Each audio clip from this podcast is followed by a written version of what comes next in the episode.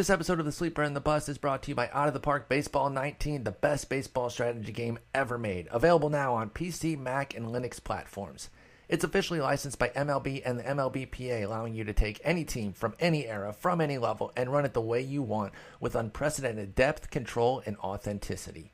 New features for this year include dramatic 3D ballpark and player improvements, an all-new tournament mode allowing for infinite combinations, all new scouting systems, significant AI adjustments based on the latest trends, and so much more.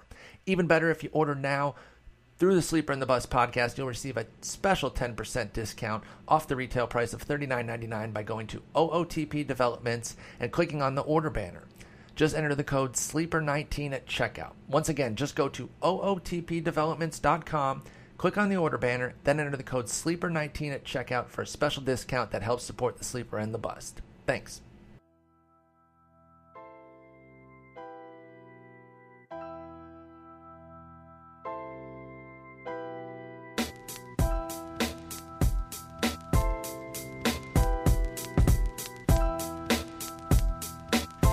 Welcome to episode 531 of The Sleeper and the Bust. It is Monday, March 12th. I'm your host, Paul Spohr, and we have got an extravaganza. It is a guest episode. I am joined by not only Justin Mason, not only Jason Collette, but also Guru Elite's own Vlad Sedler. So going in reverse order, Vlad, how's it going? Man, I'm fantastic, Paul. It's good to be on board with all three of you at once. It definitely feels like a treat, so thanks for having me on. We're happy to have you on. Jason, how you doing? I'm only here to listen to Vlad since he and I are in AL Tout Wars together. So, you know, I want them now. I don't want to wait until the show's posted. I need it now so I can start adjusting my plans accordingly. Yeah, you messaged me hoping to listen surreptitiously, but I exposed you and I said that you were going to be on the show. So I kind of blew up that plan, but that was your original plan, was just to get some tips in here where Vlad's at on some AL guys. We have some transactions to cover, and you're like, give Vlad all the AL ones so I can find out how much he's going to bid on these guys. And Justin, how you doing? How much sleep you working on? I'm working on about 3.5 hours, so you about double the amount I usually get. Yeah, you're slept up. Okay, that's good. That's good. So as I mentioned, we actually do have transactions. Everything's really starting to come into place. We knew there was going to be a flurry at some point.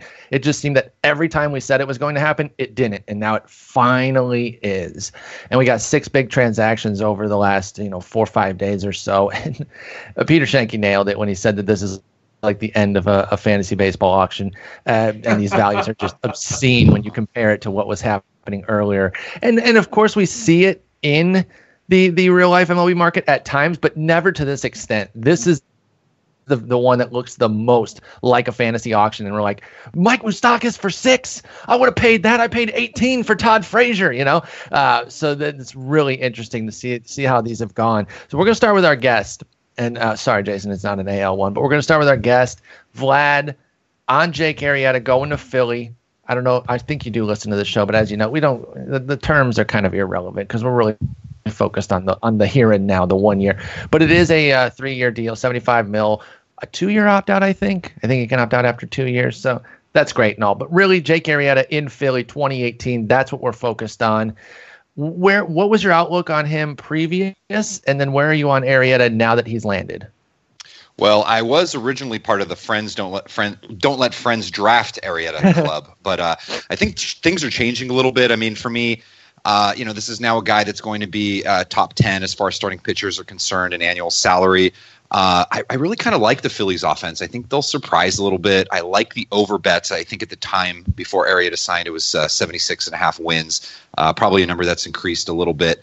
Last year was just, you saw that big improvement in the second half. He ended up, 2.28 ERA over the second half, over 4 in the first half, improved walks, but the home runs to 9 kind of stayed around the same. And right now he's like the 25th starting pitcher going off the board, somewhere around 101 ADP, actually has fallen a little bit down, on NFBC drafts down to 29th, and about an ADP of 107. So, to me, I think he's potentially worth a stab in the 7th round of 15-teamers. You're looking at the guys going around him. It's like Berrios, Kyle Hendricks, Luke Weaver. Like, I'd probably take those guys over Arrieta. And then I think it's kind of an interesting conversation when you start thinking Arrieta versus Lester versus Price. I'm still on the Friends Don't Let Friends Take Arrieta. It's a full stay way for me. It's just because I like other guys around him, and I just don't know what we're going to get. One question, Vlad, and this is DRS. This is defensive runs saved as a whole, so I didn't do the infield versus outfield, but they were third to last last year. They were 28th, the Phillies were, minus 57 defensive runs saved, and they lost Freddie Galvis, who was a pretty solid defender. Now, J.P. Crawford going in is not a major trade-off, but even with that, even with solid defender there with J.P. Crawford, defense is not their strong suit. We got Rhys Hoskins going to the outfield, which has some folks worried. Does the defense moving from the Cubs to the Phillies? By the way, the Cubs were 22nd, and I would imagine that a decent bit of that, or excuse me, they were 8th with 22 defensive runs saved, and I would imagine a good bit of that comes from their infield defense. Does the defensive change worry you at all for Arrieta going from Chicago to Philly, Vlad?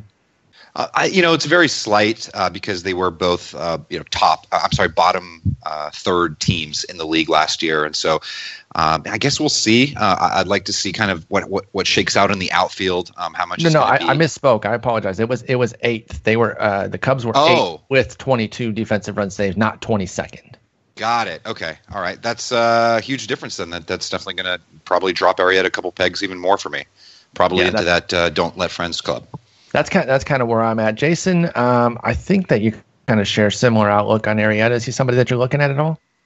No, I lean more towards you. I'm not going to write him off completely, but there's a couple of things.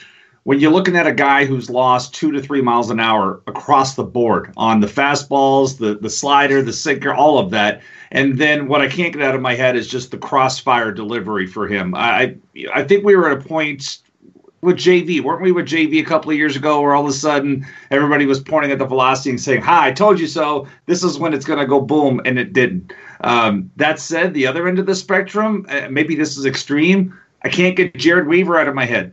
Because same kind of crossfire, and eventually, once it started going, it just kept going, and then it just fell off big time. Maybe at the end of this 3-year deal, maybe that's where he's starting to go. But once that velocity's gone, he's just not as attractive to me anymore. And in this ballpark, this is not the your defense measures. That's a good point. This is, I mean, not that the Cubs was a pitching park, but Philly's pretty easy to hit the ball out of, and that's a concern for me here. I would have rather him land somewhere else than here. Well, and the homers jumped up last year with a little homer to fly ball ratio boost, 11% to 14%, but the actual total went from 0.7 to 1.2, so that's a pretty big jump for Arrieta. Justin, do you have a dissenting opinion, or do you kind of align here that Arrieta is somebody that you're probably not really targeting? I probably wouldn't target him. I might have had he signed earlier, but the thing about Arrieta, it's he's bad when his mechanics are bad. And he just doesn't have enough time for me to get some looks at him coming into the season, signing so late, for me to determine whether or not his mechanics are looking a little bit better than they did last year. So for that reason alone, unless his price drops, we're going to see a lot of people. I don't think it will, though. Well, we're going to see a lot of people in this industry who are saying the exact same things you guys are, and that could really hurt him in terms of ADP. And if that happens, then I'll be on board. Yeah, I'd be interested to see that. But the trend so far is that when these guys get a team, these late holdouts, that when they get a team, their ADP bumps a little bit. So he's already right now in the last 4 days on average draft position at NFBC. Jake Arrieta is at pick 112, and that's already too high for me. If he starts creeping into the top 100, you're just not going to see him on any of my teams. Justin, let's stick with you and jump over to the next point here. Jonathan Lucroy signs a deal with Oakland, another guy that for a while it was really looking like I couldn't even figure out a place for him. And I guess we kind of inked in Bruce Maxwell because I remember thinking like, well, there's no jobs. And then you look and I was like, there's a job. Bruce Maxwell's name. And then I literally vomited all over the place when I saw his numbers. I'm like, okay, why didn't we see this sooner? This is actually a really nice fit. Were you delivering pizza to him at the time? Yes, I was, and then so he punched me in the face. He got really mad at me. So Lucroy had a terrible year last year, even with the bounce back in Colorado. That only boosted him up to a 716 OPS when you add it all together. He was brutal in Texas, and even the surge in with Colorado was Coors aided and walk aided. So it's a little flimsy because I think he also had some batting eighth situations there where you're going to even get more walks. Not that he doesn't have a good eye, but I don't really buy that. Okay, he got himself right in Colorado when you really look at the home away and the batting lineup placement. But he is a year removed from a great season. But now two of the last three have been tough for Jonathan Lucroy. He's going to be 32 as a catcher. Can maybe go a little bit quicker in your 30s because of the beating you can take back there. Justin, do you like Jonathan Lucroy in Oakland now? What's your outlook on him? I like the fact that he's probably going to get a majority of the starts. That being said, I think the price is now going to go through the roof. And I think you missed your opportunity to get your shares of Jonathan Lucroy if you haven't already. I just bought him for $6 in an AL only, and I got him in for $1 in that CBS AL only before he signed. And those will be my only shares of Jonathan Lucroy. I don't know what to expect skills-wise from him. He's a guy who can take a walk. He doesn't strike out very much. And so he's not going to be a negative at catcher more than likely, but I have a hard time believing we're going to see anything close to 2016 again. Vlad, looking at Jonathan Lucroy, I'm curious, first off, your quick thoughts on him, but then your attack of catchers as a whole. We have kind of the big three, actually the big one. I think the Cheese stands alone. I think Gary Sanchez is up there by himself, and then you have Contreras, Posey as their own little tier, and then you really start to get into everybody else. How are you attacking catchers in your two catcher leagues, and is Lucroy now somebody you're interested in now that he's got a landing spot? And I agree with Justin, a full-time gig. So I actually have some shares already, and I've got them on a handful of teams, and in a lot of places where I'm waiting on catcher. If I miss out on a Wilson Ramos, who I really like, or a Wellington Beef Castillo, who I'm happy with. You came on the right show to be talking up those names, Vlad. You did your homework, man. For sure. Well, Lucroy was literally one of the worst picks you could have made in the top 100 last year because he actually hurt people. He was the second catcher off the board behind Posey, and like most people did, you just kept waiting for the stats, and they never came. So you have him in your lineup all year, and all this damage is occurring in our lineups. And so actually mad props to our mutual friend Scott Genstad, who was the first person to me to point out that with the situation with Bruce Maxwell and the grand jury indictment and the fact that Josh Fugley is backing him up, probably a good chance that could have been a spot for Lucroy to sign. So for me, 213 ADP this year, 55 last year. It's going to end up somewhere in between. I think Justin hit it right, the nail right on the head. If he starts creeping up to like the 150s overall, you're really missing out on the value. And so, and as far as your question about in general what I'm doing with catcher, I pretty much do what I do every year, and that's pretty much just grab my guys later on. Like a couple years ago, it was Grandal in every team. I'm a Ramos guy almost every single year. There's some other back-end guys that I don't mind, Austin Hedges is getting all the hype if my batting average can handle it. Guys like James McCann. And so if I don't get a Gary Sanchez, falling to me at the end of the second round or something like that, or a nice value on a Contreras, I'm going to skip over Posey, Perez, Real Muto, Gattis, all those guys, and I'll just dive in a little bit later on. Yep, I can't justify getting in on that Perez, Molina, Real Muto group. I love Real Muto too. It's just Miami. I'm not that in on it. Jason, I want to ask you a different question here related to catcher, but specifically about Chris Iannetta. Is he getting enough love? He had a really nice season out in Arizona last year. Granted, it was like 98 games, but he looks like the clear path front runner here to get more playing time. He's always been a lefty killer. I think he's going to get some versus righties plate appearances to get. Oh, it's 89 games, excuse me, but to get up over 100 games for the first time in three seasons, and he's out in Colorado where he's done well before. Would you rather have Chris Iannetta at, say, 255, which is around where he's going, or Lucroy at, say, 180 if that's where he meanders up to? I'd rather the guy that's going to play more often here, and I'll take Lucroy on a bounce back. I actually like Oakland quite a bit this year. I do too. For this, and you're taking the air out of a lot of Tom Murphy sleepers for those NL only. This is going to be the year he's going to hit those 20 home runs. This will be it. So I was in on that, man. The aspect that I want to point out with Lucroy is the defensive side of things. I think this helps Oakland's pitchers. When you look at Baseball Reference, just had their own version of the strike zone run save since 2011, and Jonathan Lucroy is second, only behind Tyler Flowers in that regard since 2011. Last year he was dinged a little bit because he was so good and everybody wrote about him. And last year it was a down year for him in that regard. But still, over the last 6 years, he's number two. And I think this gives maybe a dollar extra on Manea, on Daniel Mengden, just a couple of guys. It gives maybe a tiebreaker to think about as you're looking between two pitchers.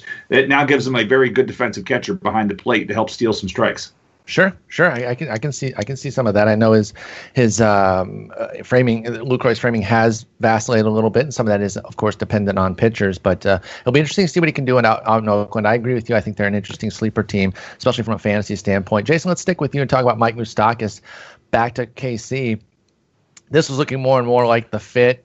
I was actually at the Stanford University of Texas game on Friday night, talking to my buddy Paul, who's been on the show, Paul Costava, and I was like, I think they're just gonna get him back. On a 110. I said 110. They got him for 1.6 and a half. So I called one. I'm terrible at calling free agents, but I finally called one. Hooray! It only took the entire free agent season, but this was adding up as one of the few logical fits. I liked the Atlanta buzz. I saw how that could fit, but KC seemed like the other good spot for him. And of the guys they brought back, I have no problem with them bringing him back. I still don't know why they brought back Escobar, but don't wind Jason and I up on that. Or excuse me, Justin and I. We already got angry about that the other day. But Moose back in KC. How close does he come to repeating last year, Jason? And are you drafting him? I would draft him, and I'm not hesitant to say he could hit over 30 again. I mean, we look at just some of the baseline stuff. He started elevating the ball more, had the highest ground ball to fly ball ratio. His home run to fly ball was actually lower than the previous season. It's just he started hitting more fly balls, and that's why it was able to catch up to where he was. So it's repeatable, maybe not the 38, but I'm not pausing this. If somebody says, hey, he's going to hit 30 again this year, I'm not walking away from that saying, no way. I'll bet you $10 that won't happen. Yeah, no, I'm with you there. Vlad, is Moose somebody that you target in the third round area? I'm not particularly excited. I mean, right now he's going as the 17th third baseman off the board, and probably someone you can easily grab in the 10th round of 15-teamers. Simply because he plays for a bad offense, and people may be afraid of that regressing batting average. I think he's a solid power bat. A lot of the things that Jason mentioned, improvements that he made last year, finally kind of having that breakout season. I think we're looking at something like probably 28 to 32 homers, 85 RBIs, average anywhere falling between 260 to 285.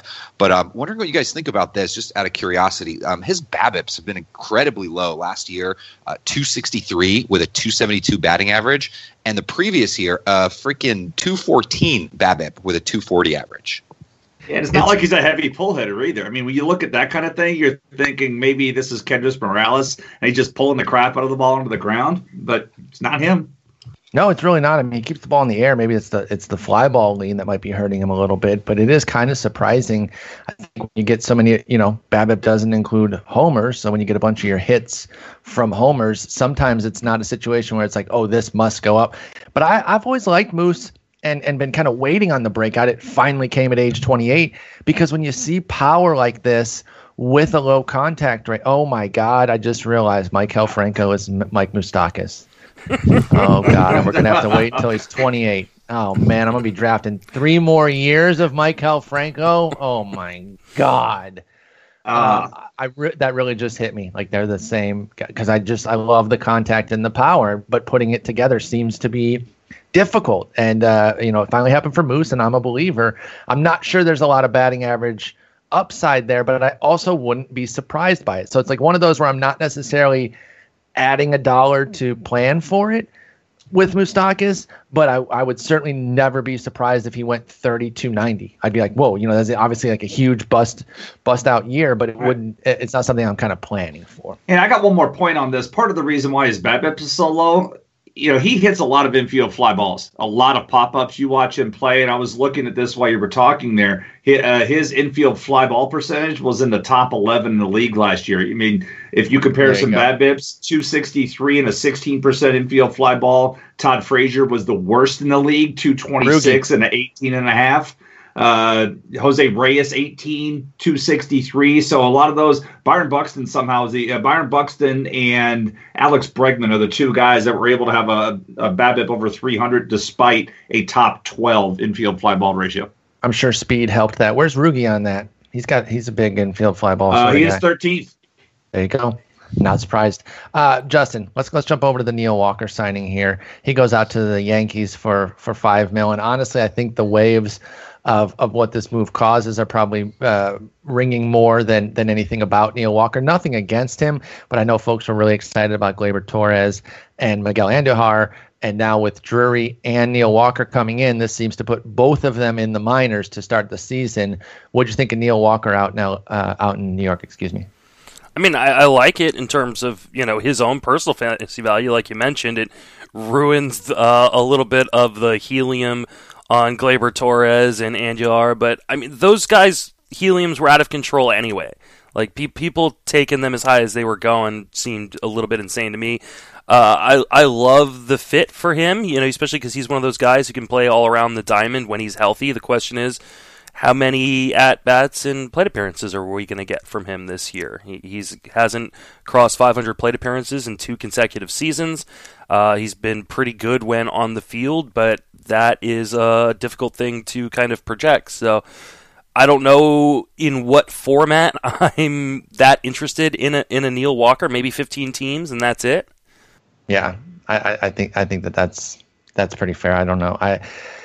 I like him, you know, but he doesn't do anything that's particularly special, and I don't know that he qualifies anywhere but second base. If Neil Walker had an extra eligibility, I think that would kind of make all the difference there, because I like those types of guys that you're going to put in your middle or corner. You like when they can bounce between the two. Vlad, were you in on this Gleyber Torres, Miguel Andujar hype, or are you jumping in now that the prices are going to sink? Not really. Mostly because I'm playing primarily in FBC with drafted some 12-teamers where those type of guys, like if they're not in the majors, you really don't want to hold too many of these guys with the 7-man bench, and haven't really gotten into them in the 15-teamers outside of slow drafts. But I mean, with Neil Walker, this is a dude that was literally right outside the top 450, which is your typical 15-teamer.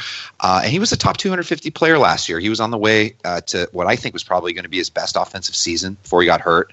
Ended up with 23 homers in 113 games. And I think he's on the map a little bit simply because he is a Yankee. He spent the majority of his bats last year for both the Mets and Brewers hitting cleanup. This is somebody that could have that sort of, end of the draft type of value, put him in when he's at home, for a weekend lineup. But I think he's just more valuable to the Yankees because he's, versatile position wise. He'll step in at second base so we can all be saved from the Tyler Wade experiment, and they probably flip flop with Brandon Drury. Yeah, hopefully they get him those 10 games over at third, add that eligibility for us fantasy geeks, and then we have Neil Walker, dual eligible. Jason, are you a big fan of the 32-year-old Neil Walker? Not as big fan as everybody else is on Twitter today. Everybody was making a big deal. From a baseball perspective, yes, $5 million for a guy of this talent that can play both sides of the diamond, could even play second base. 3 positions in an infield. Yay, that's good. But for me, this is reminiscent to when Chase Headley came to the Yankees. Everybody's like, oh my God, this is going to be amazing. And Chase Headley never even hit as many as 15 home runs in the Yankee Stadium. In fairness, though, Neil Walker's actually good at baseball, and Chase Headley is Chase Headley was only a season removed from 31 bombs in Petco. But if you remember all of the stink when he went to the Yankees, it was like, this guy's good. If he just ever gets to Yankee Stadium, it's perfect for him, and it never happened. Now it really it never just to me the hype today on Neil Walker. I saw people like 25 home runs. I'm like, I don't know. I'm not paying the price. I'm not paying today's tax. The hype tax seemed pretty high for me today. Here's the thing, though. I don't know that the hype can push it too far up. Like, Vlad said he was going like 450. I mean, you can boost that up 150 picks, and that's still pick 300. So you're still built in pretty well there. But I hear what you're saying. I think your point's well. He did hit 23. Neil Walker did in 113 games back in 2016. But that goes to another point, is that he's never really healthy. 151 games in 2015 and 159 in 2011. Otherwise, he doesn't play more than he doesn't even reach 140. He never had any other year of his career. So a 32-year-old playing the middle infield who's only played over 137 games twice let's not get too crazy. All right, Vlad, let's talk about Lance Lynn out in Minnesota. I was really hoping they would make a move and get one of these guys, you know, an Arrieta, Lynn, or Cobb when they were kind of the big three left on the market. When Darvish was there too, actually, it was more of like a big four, and it was kind of a Arrieta, Darvish on one side, and then Lynn, Cobb as the consolation prizes. And then when Urban Santana got hurt, it's like, well, now they have to do something, and they made the Odorizzi move, so now they are back at surplus to get Lance Lynn as well. So they go Lynn, Odorizzi, and Barrios right now, and then Cal Gibson, Alberto Mejia, and then you add Santana after a while. Not bad. What do you think of Lance Lynn out to Minnesota, Vlad? It's not a bad deal. $12 million is, and I believe he took $5 million less than he would have, right? If he had stayed with St. Louis. Yes, if he'd taken the qualifying offer, so he left $5 million on the table. Freaking poor Mike Moustakas left $12 million on the table. So he's kind of pitching for he wants to have a big year this year, pitching for a contract in a nice division. Got those division rivals. KC, Detroit, Chicago, White Sox, not so great offenses there, which is nice. I think it's a decent ad. I don't know if I'm going out of my way for him. I don't love them necessarily. Always love the move from NL to AL. Actually, never do. But I think it balances out a little bit there. Was interesting. Kind of looking at his numbers is his home runs per nine innings last year was 1.3, which pretty much doubled his previous career average. Like over the course of the year, it was like. Of his previous season was like 0.6, 0.7. So that is interesting. His price is $232 on the ADP, which is right around other ALers like Porcello, Hamels, and Jordan Montgomery. I'd rather have Lynn more than all those guys. Yeah, and just fitting. And the final thing, and always curious because I'm always learning a lot from you guys, whether I'm listening or on the show with you now, is kind of how he's been outperforming his FIP and XFIP all these years. It's like 3 straight years or something like that. So, curious your guys' take on that type of thing. I mean, for me, I've always liked Lance Lynn. When I think it's one of these guys that you look at the numbers and you see something like his FIP and you're like, well, wait, this guy has to regress. And then you watch him pitch and you understand it a little bit more. You see that he just pounds fastballs, has really good command of a nice, 91 to 94 mile per hour fastball, can run it up there, 95, get the little flames on the Fox box every once in a while. And it has a decent slider as well. It doesn't really have much else though. So he is kind of making it work with the fastball, but that's the key, right? Obviously, we're getting away from some fastball usage here as far as a lot of players go, and different teams are kind of de-emphasizing it with guys who have bad fastballs, but you can still have a lot of success when you have a good fastball. Like, it can drive everything, and having a good fastball with command, which is what Lance Lynn has, I think it drives his success. You look at his pitch values, 17.5, 16, 11, 15, 15. I mean, this guy has a great fastball, and that drives the success. I'm not too worried about the home run rate. That seems anomalous to me. I would have to see another home run rate similar to that in the first couple months to really be worried. Right now, I'm banking in some regression, and I still think he can have a similar ERA. He had 3.43 last year. I think he can be similar, but earn it, meaning that the FIP will be closer to it. So I kind of like the fans' projection that has him at a 3.55 ERA, and then I think I would say a FIP. I think his skills are going to be closer to like a 3.85. So not too much of a split there. Justin, what do you think of Lance Lynn? I love Lance Lynn, and I don't think he gets enough credit for what he's done. I think losing the season to Tommy John has hurt him, in terms of his perspective value. But I mean, he's top 50. He was top 15 last year in infield fly ball percentage, in inducing soft contact, top 20 lowest hard hit rate for qualified starters last year. This is a guy that, with the stuff that he has, really throws hitters off balance and really induces a lot of weak contact, which is what you want to see from a pitcher like that. I don't hate the park change, so going to Minnesota is not that big of a deal. And like Vlad mentioned, there are a bunch of kind of cakewalk teams in that division this year, so I really like this, and I think the Twins got an amazing deal. Yeah, I really agree with all that, and he's definitely someone I'm going to be getting. He's a workhorse, and we don't have a lot of workhorses anymore. So you get the volume And I also think that, you know, you're not getting a volume of like 4.10 ERA. I really think he's going to be a mid-threes guy. And I still think that we could see some extra strikeouts, kind of get back to that 22, 23%, but just plan for a 20% and you'll be fine. It's not earth-shattering, but it's solid. And then if you want to curate his starts, even better. If you're taking Lance Lynn in a 10 or 12-teamer and you're curating his starts a little bit, making sure he doesn't face some of the tougher teams or the home run-heavy teams, I think you're going to get even better work there. So I definitely like this move for Minnesota. Justin, let's finish up with Cargo going back to Colorado, which is kind of interesting because I didn't really see that. I thought they had enough players there, but this probably speaks to their feelings on the health of David Dahl, for one, and could also temper a little bit of the excitement on a Ryan McMahon, perhaps. Actually, what am I looking here? No, wow. Roster Resources saying Ian Desmond, get to the bench with Parra, Blackmon, and Cargo starting. I don't see that. No, off, not after that contract they just gave him. Yeah, plus Parra's hurt. Yeah. So I don't agree with that. I've still got Desmond in, and then I think Parra is the one who could, when he gets back, he'll have some fourth outfield capability. He'll maybe get some time at first, but I think McMahon can still hit his way into forcing. If you have Parra as a fourth outfielder, there's nothing wrong with that. I think that's his ideal role, to be honest. But what'd you think, Justin, when you saw Carr go back to Colorado? I mean, it really just muddles this whole Colorado picture, which is, you know, the biggest deal for me. I love Cargo, you know, for what he's done in the fantasy game in the past. And I think he's about as cheap as you're ever going to get him, you know, considering how much time he was unemployed. But I don't know that I necessarily see a huge fit for him in my roster unless I've got a really, really deep bench somewhere. So 50-round draft and holds, he's a nice little add. But, I mean, you know, he's one of those guys at this point in his career, he's more of a deeper league guy. And in those deeper leagues, I want guys who are going to stay on the field, and I just can't trust that with Cargo.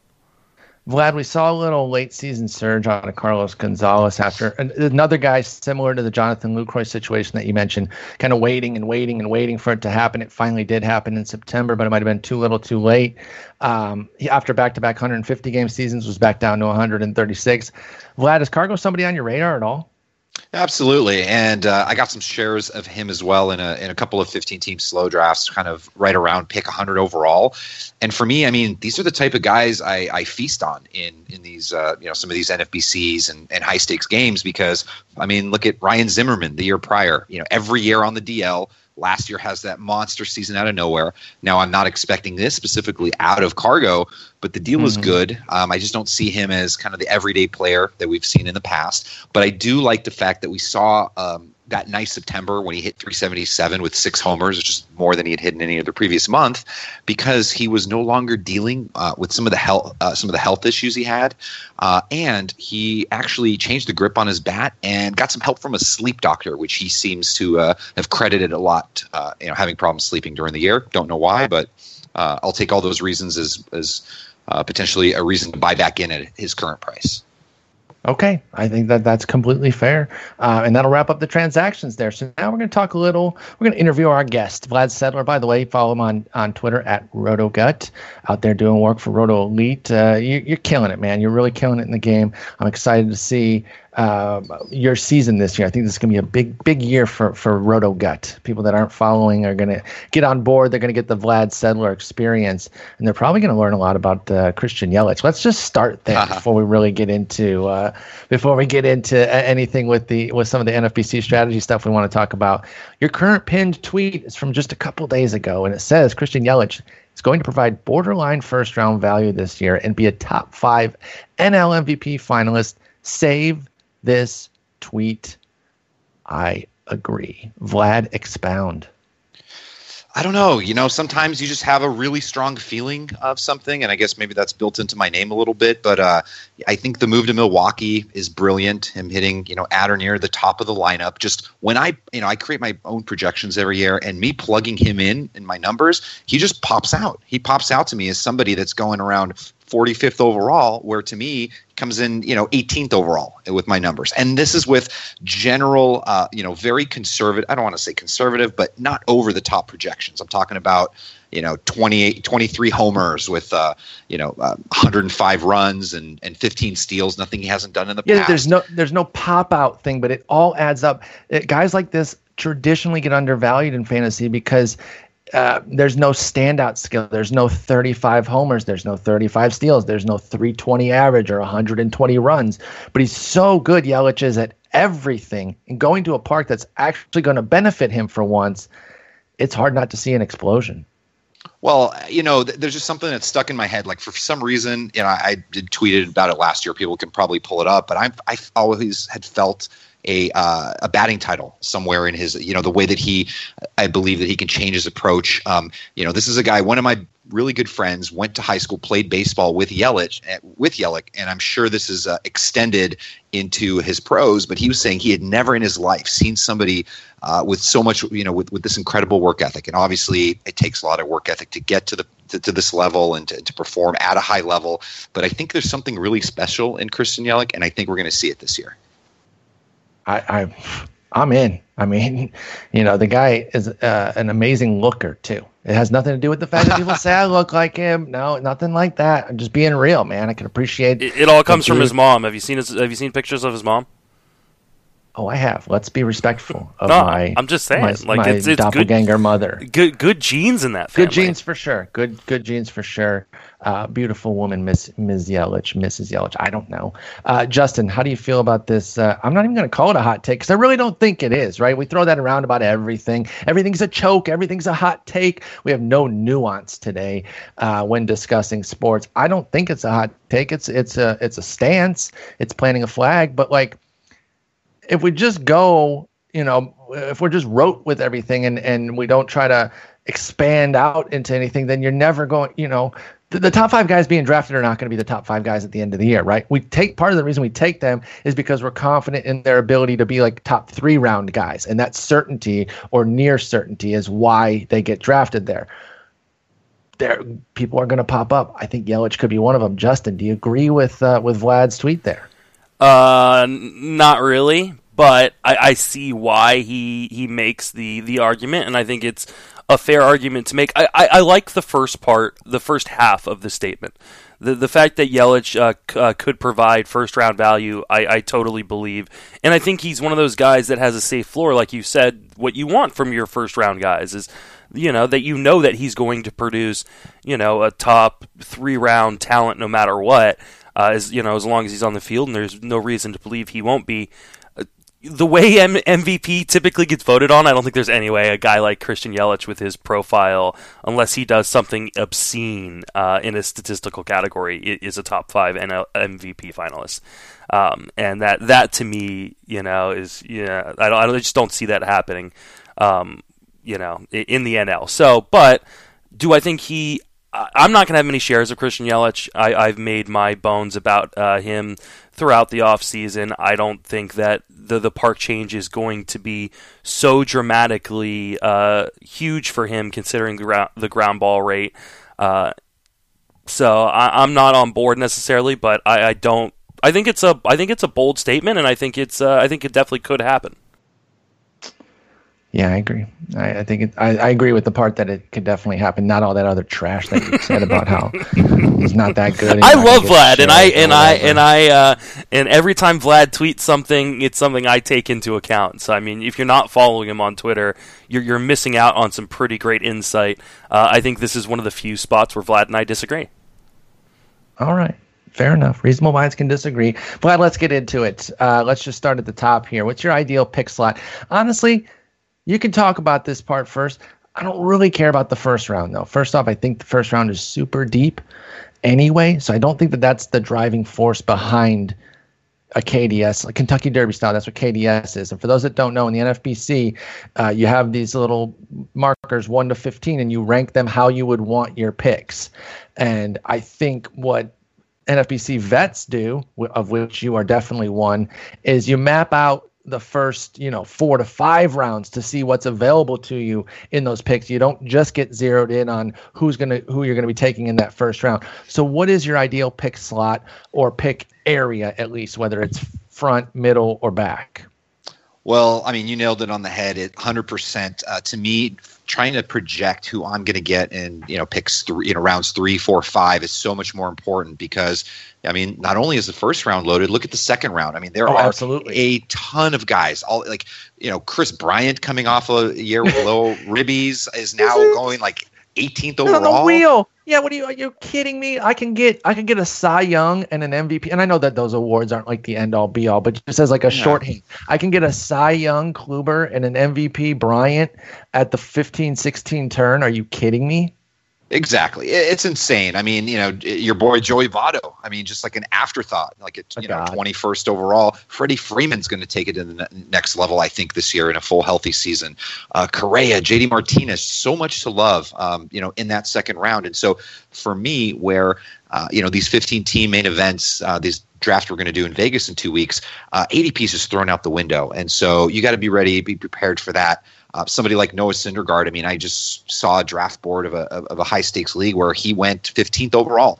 So if you really want Syndergaard and you're picking at the end there, that's your spot. So, got to take your shots. And so for me, it's because the aces are so important, anchoring down your ratios, getting those early strikeouts. If you want to compete for the $150,000 for the overall title, you got to make sure you figure out where you get your pitching. And so for me this year, I almost feel like I'll be happy with any of my first 2 picks. And so, looking at, there really is no definitive number 3 guy. I mean, there's actually no definitive thought that Altuve is even second, but this is how it goes. It's basically Trout, Altuve, and then for the most part, you see Trey Turner third, and then it just opens up. People want those steals. And so for me, why wouldn't I take the 9th pick where I get an earlier second round pick? I could still potentially get a starter like a Carrasco, DeGrom, Severino, just one of those guys if I'm not getting one of the big 4 starters. So for me, I kind of like that middle zone where the difference between Harper, Stanton, Betts, I mean, it's all really minimal. Of course, I have my preferences, but push came to shove, I'm not going to complain about getting one of those guys to start. So I will have pick 1 as my number 1 KDS choice. I would love to have Trout for what is going to be the all-timer season, like the absolute monster. This is why he's first overall season. This is what I think is coming. And so if I can pair him with a couple starting pitchers at 30-31 or even a top hitter on the board, I'd be happy with that. Yeah, I'm with you. I got to take him number 1 as well. And I'm in my Beat Paul Spohr tomorrow night on Tuesday. I have the number 1 pick, so I'm pretty excited about that. Very nice. Oh, how does that change for you in terms of like your KDS in the 12-team versions? Because I mean, the main event and what the RotoWire Online Championships are all 12 teams as opposed to the 15-team draft champions. Do you have a perspective? Wait, main event is 15. Oh, main event championship is 12. Yes, see, just want to get that in there. See, and I don't play the main event because I don't have $1,600 to drop on this since I'm married. But sell your kid. Well, kids can go for more than that. You can get a couple years of entries if you sell the kid. All right, I gotta go, guys. I'll be right back. But if you're in a 12-team, like let's say you're in the RotoWire Online Championship, that's a 12-team, that's a $300 entry. Maybe a number of our listeners are there. How does your strategy with KDS change there? Is there a prospective spot that you want more than others in that format? So for me, I think it's a little easier there because now my team's going to be even more loaded, so I still want the 1 pick. I don't care so much about 2, 3, 4, and then I'm happy with anything 6 through 12. And so I actually just did one on Saturday morning. I tweeted it out, and it was a pretty ideal start for me, and it was kind of how I had it written and projected on paper. But I went Stanton in the first at pick 9 overall. This is after Kershaw and Harper had just gone. So I got Stanton, Correa in the second round, who I love, Noah Syndergaard third, and then my boy Yelich fourth. What that meant was having to, getting my second starter was kind of a tough decision between Archer and Carlos Martinez. I ended up going Archer, but that top 4 I was just very happy with. That is a really, really nice top 4, and I totally agree with you there. Especially on Correa, I really love him. Getting Correa in the second round, I think, is such a boon. Really interested to see where he goes Sunday during my main event because I definitely really like him. got to know where I'm picking first to know how much it's going to matter to me. Vlad, when you're going through your drafts and your prep, I think I have an idea what the answer is going to be, but I want you to expound on it. How much does ADP matter to you? How do you use average draft position data in your favor? For me, it's just a guide. It is for me to figure out where the fish are going to play and where I can find all the mispriced values. And so that's why I spend the time in RotoLab, kind of editing and working on my own projections. And for me, that's where, the Yeliches of the world are, Kendrys Morales from 2 years ago, Grandal from 3 years ago, they just pop out to me and I see, okay, this is a guy that is, the 12th ranked catcher, that I have coming in as my top six. So I know this is somebody that is now my target. And so I won't take them much, much earlier, because that would just be kind of wasting away picks. I can still get other guys. But then as I get close to their ADP, then maybe I don't mind jumping, a round or two, to be able to get my guys. But then, to be honest, once you get to the main event and you're there in Vegas and you're drafting live, it's almost all thrown out the window. I mean, these guys are just animals, and they just, just grabbing whoever they want, and it's a free for all. You kind of have to have a really good idea. You not only have to have a backup plan, you need to have like three backup plans behind that. And so everything's thrown out the window at complete chaos. Yeah, you kind of stole my next question, Vlad, because one of the things I was looking at, Paul and I, we talked about it in labor as we reviewed the team. It's at a certain point in the draft, who cares what the ADP is? Maybe in the first 8 to 10 rounds, you don't want to jump too badly. I know my first year in NFBC, 2009, I took Nelson Cruz in the 8th round because I believed in Nelson Cruz. And everybody's like, what a wasted pick. And Nelson Cruz had an amazing year. And sure, if everybody else valued him as a 15th, I just didn't want him to get away because I had been writing about him all year. I was like, no, this guy's going to be a monster, and I'm going to take him and put my money where my mouth is. Didn't win the league, but I did put my mouth where my money went. But what's some of the craziest in recent, if you've done anyone in any of the drafts recently, what's some of the craziest reaches, if you will, that you've seen? Well, I guess what I hate is, since I now have famous friends like you guys, when I tweet something, I realize it sometimes works against me. So I think, I posted something about my love for Jose Martinez a couple of weeks ago. And, of course, every draft I've done since, he's now going 50 to 80 spots ahead of his ADP, where it almost feels personal. And I'm sure that's what it is. It's like, hey, we like Jose Martinez too, and they like him. I'm not trying to prop myself up or even predict that he's going to have this monster season. But at a certain time, when you kind of put guys out there and put them on people's radars, these guys start sort of rising in ADP. And so I end up missing on a lot of guys that I love, because their price starts going up. But one of the things I really love to do is draft in February, kind of while I'm still doing my research, because that's where all the value is. Those February drafts can be wild. Obviously, we don't have spring yet, so you can draft some injured guy, but the potential to get some ridiculous values that you look back on is huge, because a lot of people haven't even started with their baseball yet. So you don't even, you definitely have diehard, so it's not like you're getting an easier pool. You're just getting a much more uncertain pool. So the guys that you want to really push in on, you can definitely start to establish yourself there. Let's focus on some of those mid rounds in that Jose Martinez vein. I won't make a giveaway all your names, but outside of a Martinez, who are a couple names of maybe a hitter and a pitcher that you look at in that, let's say, beyond 150, beyond into the double digit rounds that you are looking to get regularly because you believe that they're undervalued right now? I don't know. Aaron Hicks, I think, is one who I think is going to have, for me, guy like Jacoby Ellsbury is just not really too worried about him and him standing in my way. He's good though, and his great arm. Yeah. So I don't know. Just a guy like Aaron Hicks, I feel, is a little bit undervalued. I'd love to see Aaron Alther get full time at bats. I think I have to sort of be ready that that's not going to be the case. They have a crowded outfielder, outfield there. And then the one pitcher that I actually have on every single team, and it's not because I'm a homer, and that's Kenta Maeda. This is a guy that was top 100 pick, had his down year, spent a lot of time last season, in middle relief, and actually did pretty well, but still a pretty solid strikeout rate. And he's back as a starter this year. And so, you know, I'm always targeting those Dodger pitchers. I mean, you just look at the collective starters' ERAs over the last couple of years, just an unbelievable value right now, going at around 200 overall. So I'm all in Maeda this year. So when you draft somebody like a Kenta Maeda, how much does it, if at all, change your composition on the rest of your pitchers with regards to his win potential? Because he is so much of like a 5-inning sort of guy. I know he won 13 last year, and wins are very difficult to predict. And when you pitch as well as he does, he can get a lot of five-inning wins. So that's a credit to him that he was even 13-6, and definitely some of those came in relief. But does something like that change? Maybe drafting, I know you never really want to chase them, but with the Maeda specifically, does he make you veer towards some maybe higher win potential guys to cover that? Or are you just riding it out and you can address wins in season?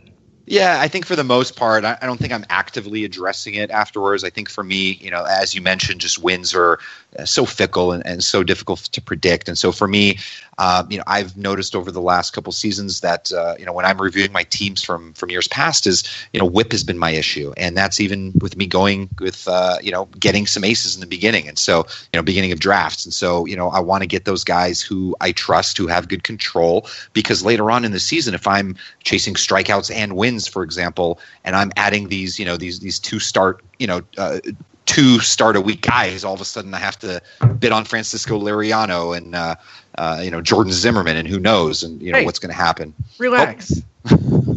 Relax the two Tigers naming for your garbage pitchers. Come on, man. What are we doing out here?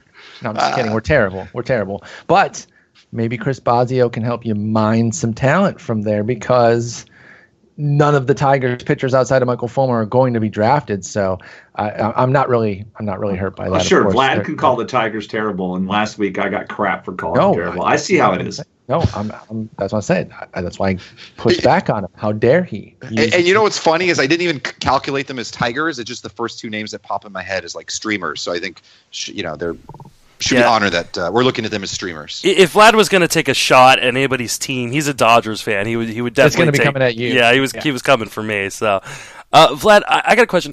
You know, NFBC, unlike a lot of other, well, virtually any other competition other than the Great Fantasy Baseball Invitational, has an overall prize.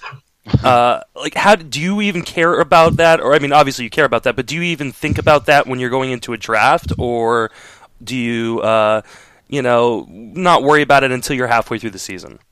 100%. Like, I go into these drafts with my goal is to win the overall, and I haven't yet. And so that's what that's how I draft. I don't mind, you know, I'd rather take my shots, I guess, in the middle to late rounds. I want to, you know, kind of keep it safe earlier on. And so what that means is I'm going to have a lot less of those, you know, my sort of, you know, boring guy, quote unquote, is always the Kyle Seager. He's the guy I'll always pass on for the more upside guy, because I know I'm getting, you know, 260, 26 and whatever. So, yeah, I'm drafting for upside. I'm going into every league assuming that I'm going to win or get second. And then I want to kind of get that. You know, and of course that doesn't happen all the time, but I'm going in there chasing the big prize. Yeah, I think one thing that I kind of learned, this is my second year in the NFBC main, Justin, is that nobody cares about their individual league prize, or at least not the people that are serious about it. Like, that's ancillary. If you can win that and kind of as like a consolation prize because you fell short in the main, that's fine. But everyone's playing for that main, and so you really have to have a balanced team top to bottom. And speaking of that bottom, oh, segue, get on it. And I'm riding over here on my segue to you, Vlad, and I want to talk about the back end of your roster. Reserve list composition. Because the way the NFBC main is, you have 7 reserve spots, no DL, and of course there's no trading. So it's your guys there, and you can't really stash. It seems kind of difficult because you want all those spots working for you. How does your reserve list shape up as far as like pitchers versus hitters, injuries, prospects? What sort of strategies do you take there, or is it fully based on the team that you've compiled to that point? So I guess it's different for 12 and 15 teamers, because in 12s, you know, when you're looking at the end game there, you can just load up on the high upside guys, especially if you're drafting now where you don't have to make roster moves for the first week, for a couple of weeks. You're just grabbing, you know, the starting pitchers you think they're going to make the rotation that have high upside. And I think the number one mistake that people make, and I did it a lot early on, is loading up on injured players that you think are good bargains and adding in too many prospects. And the key with NFBC is because you've got twice a week lineup changes, you're making your moves on Monday and on Friday, is you want to have healthy bodies. At bats is basically the name of the game, and you want to make sure that you can bring in a southpaw hitter against three righties on the weekend. Yes, because on the weekend, sorry, just for those that don't know, on the weekend you can bring in hitters, not pitchers. So you can fix an injury, or there's a team that was in San Francisco at the beginning of the week, and then they're going into Colorado for the weekend. You can make those changes, but it's hitters only on the weekend. Just want to put that out there. Continue. Exactly. And so, you really can't have dead spots. You can take, one shot on, you think Walker Buehler. I think he is probably going to start in the minors, but you want to stash Walker Buehler. Or last year it was, last year in the main event league that I won, and it was pretty high up there overall. A big reason was somebody drafted Cody Bellinger and they dropped him 2 weeks in. They weren't patient with him. Mm-hmm. I scooped him up for about $6, and the rest was history. And that really helped out for me. Definitely got a little lucky there. But you can't have too many of those guys in your roster when you need to continually get guys into your lineup. Yeah, that's one thing I learned a lot this year too, the past year with regards to handling. You can't have stashes. You can maybe have one guy who's injured for a short-term situation. You're thinking he's really going to be back in the 10 days. You're not holding an Irvin Santana in a lot of cases, because otherwise you're making a wrong move there. Jason? One thing I'm going to go down to the last part of any draft, and that's what you do in season to buy the player since you can't trade. And I'm wondering how early is too early to try to jump on a predictive move. I'll use an example last year. And AL Tout, I had Trevor Bauer on my team for $5, and he started poorly out of the gate. Josh Tomlin gave up like 15 home runs in April, give or take 15. And so I'm looking at Mike Clevenger down on the farm saying, our Clevenger's going well, and I'm going to go ahead and pick him up now and see what happens. I think I picked him up at least 3 weeks before he was called up, and he ended up making a big difference for me, because I ended up losing one of my pitchers right about the same time he got called up, so it was a nice transition for me. But in town, you only have those 4 spots, but you can put somebody on the DL, which is the difference. So how do you attack that in NFBC format with that limited bench and no disabled list? And $1,000 fab, by the way. $1,000 fab is a big difference. It's Vickery, right? That's a +1 system, or is it not? No, it's whatever you bid. Okay, yeah. Thank you. I forgot. Yeah, no Vickery on that. Yeah, it's funny that you mentioned Clevenger, and something tells me you and I might be battling for him in AL Tout Wars. But I love something like that, where I would love to, for Salazar to be healthy and in the rotation, so that Clevenger's on the outside looking in, and that's my kind of stash. Like, I like a guy like that who looked really good last year. I do think he's kind of polarizing. There are some people, DFS folks out there, that think he stinks, but I think he's a good pitcher, and I like something like that where I can maybe get him later. Let all the sort of helium wear off, let him fall for a few rounds, and that's the type of stash that I like. Jumping in on someone like I feel like I'm the only Albert Almora fan out there, and with the chance of him leading off, I think there's a good opportunity. I loved watching him hit last year. I love Almora. Yeah, and I know you took him in our TGFBI league. You jacked him for me right off the top of my queue. I'm a huge fan. I've been liking that guy since he was drafted. I still think there's something there too. And if he can learn a little something against righties to where he's capable, I could see him taking close to full time at bats too.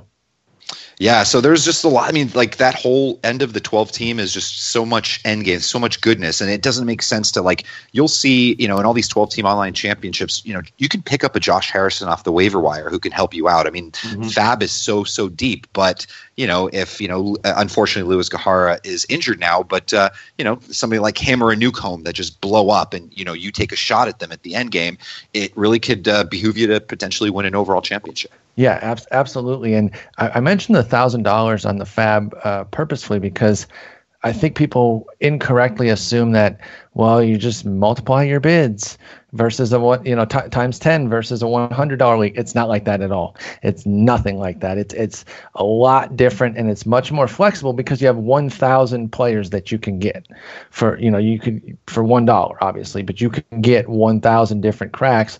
That's a heck of a lot different than a $100 budget.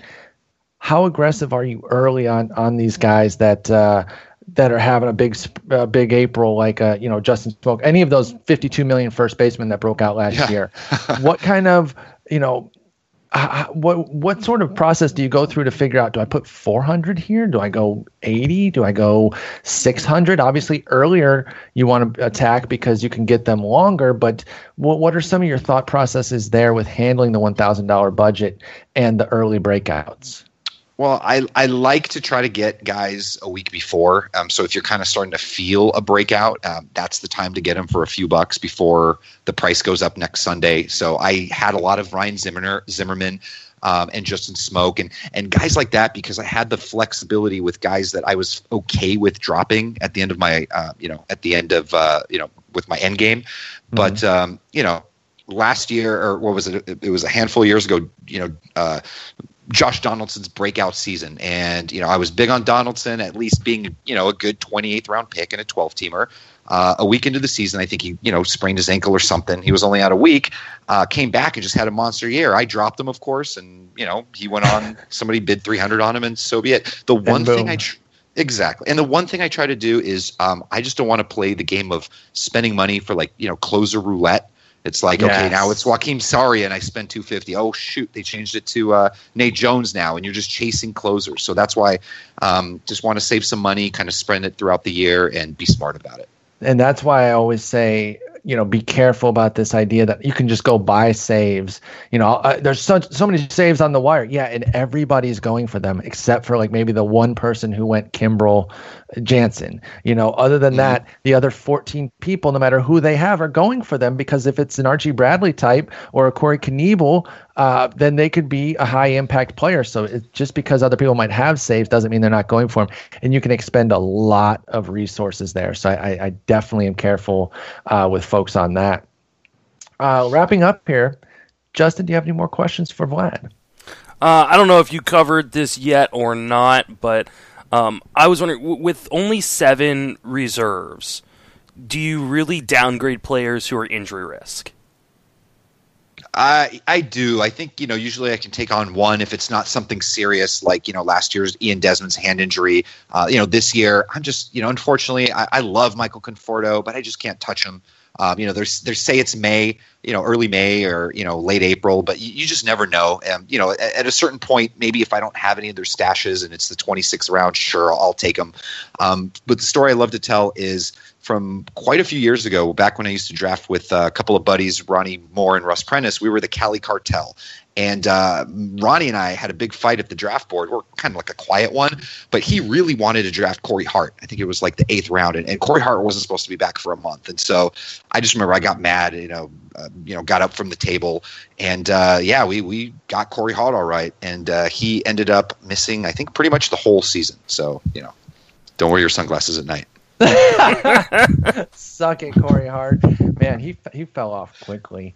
I think that is going to wrap it up. This was your initial go here on the Sleeper and the Bus, Vlad. How'd you enjoy it? It's phenomenal, man. You guys are top of your class, I must say. So thank you for having me on. No, appreciate having you on. Really glad that we all got to get together and chat with you. Again, that's RotoGut, ROTOGUT on Twitter. Guru Elite. What do you got going for Guru Elite this year?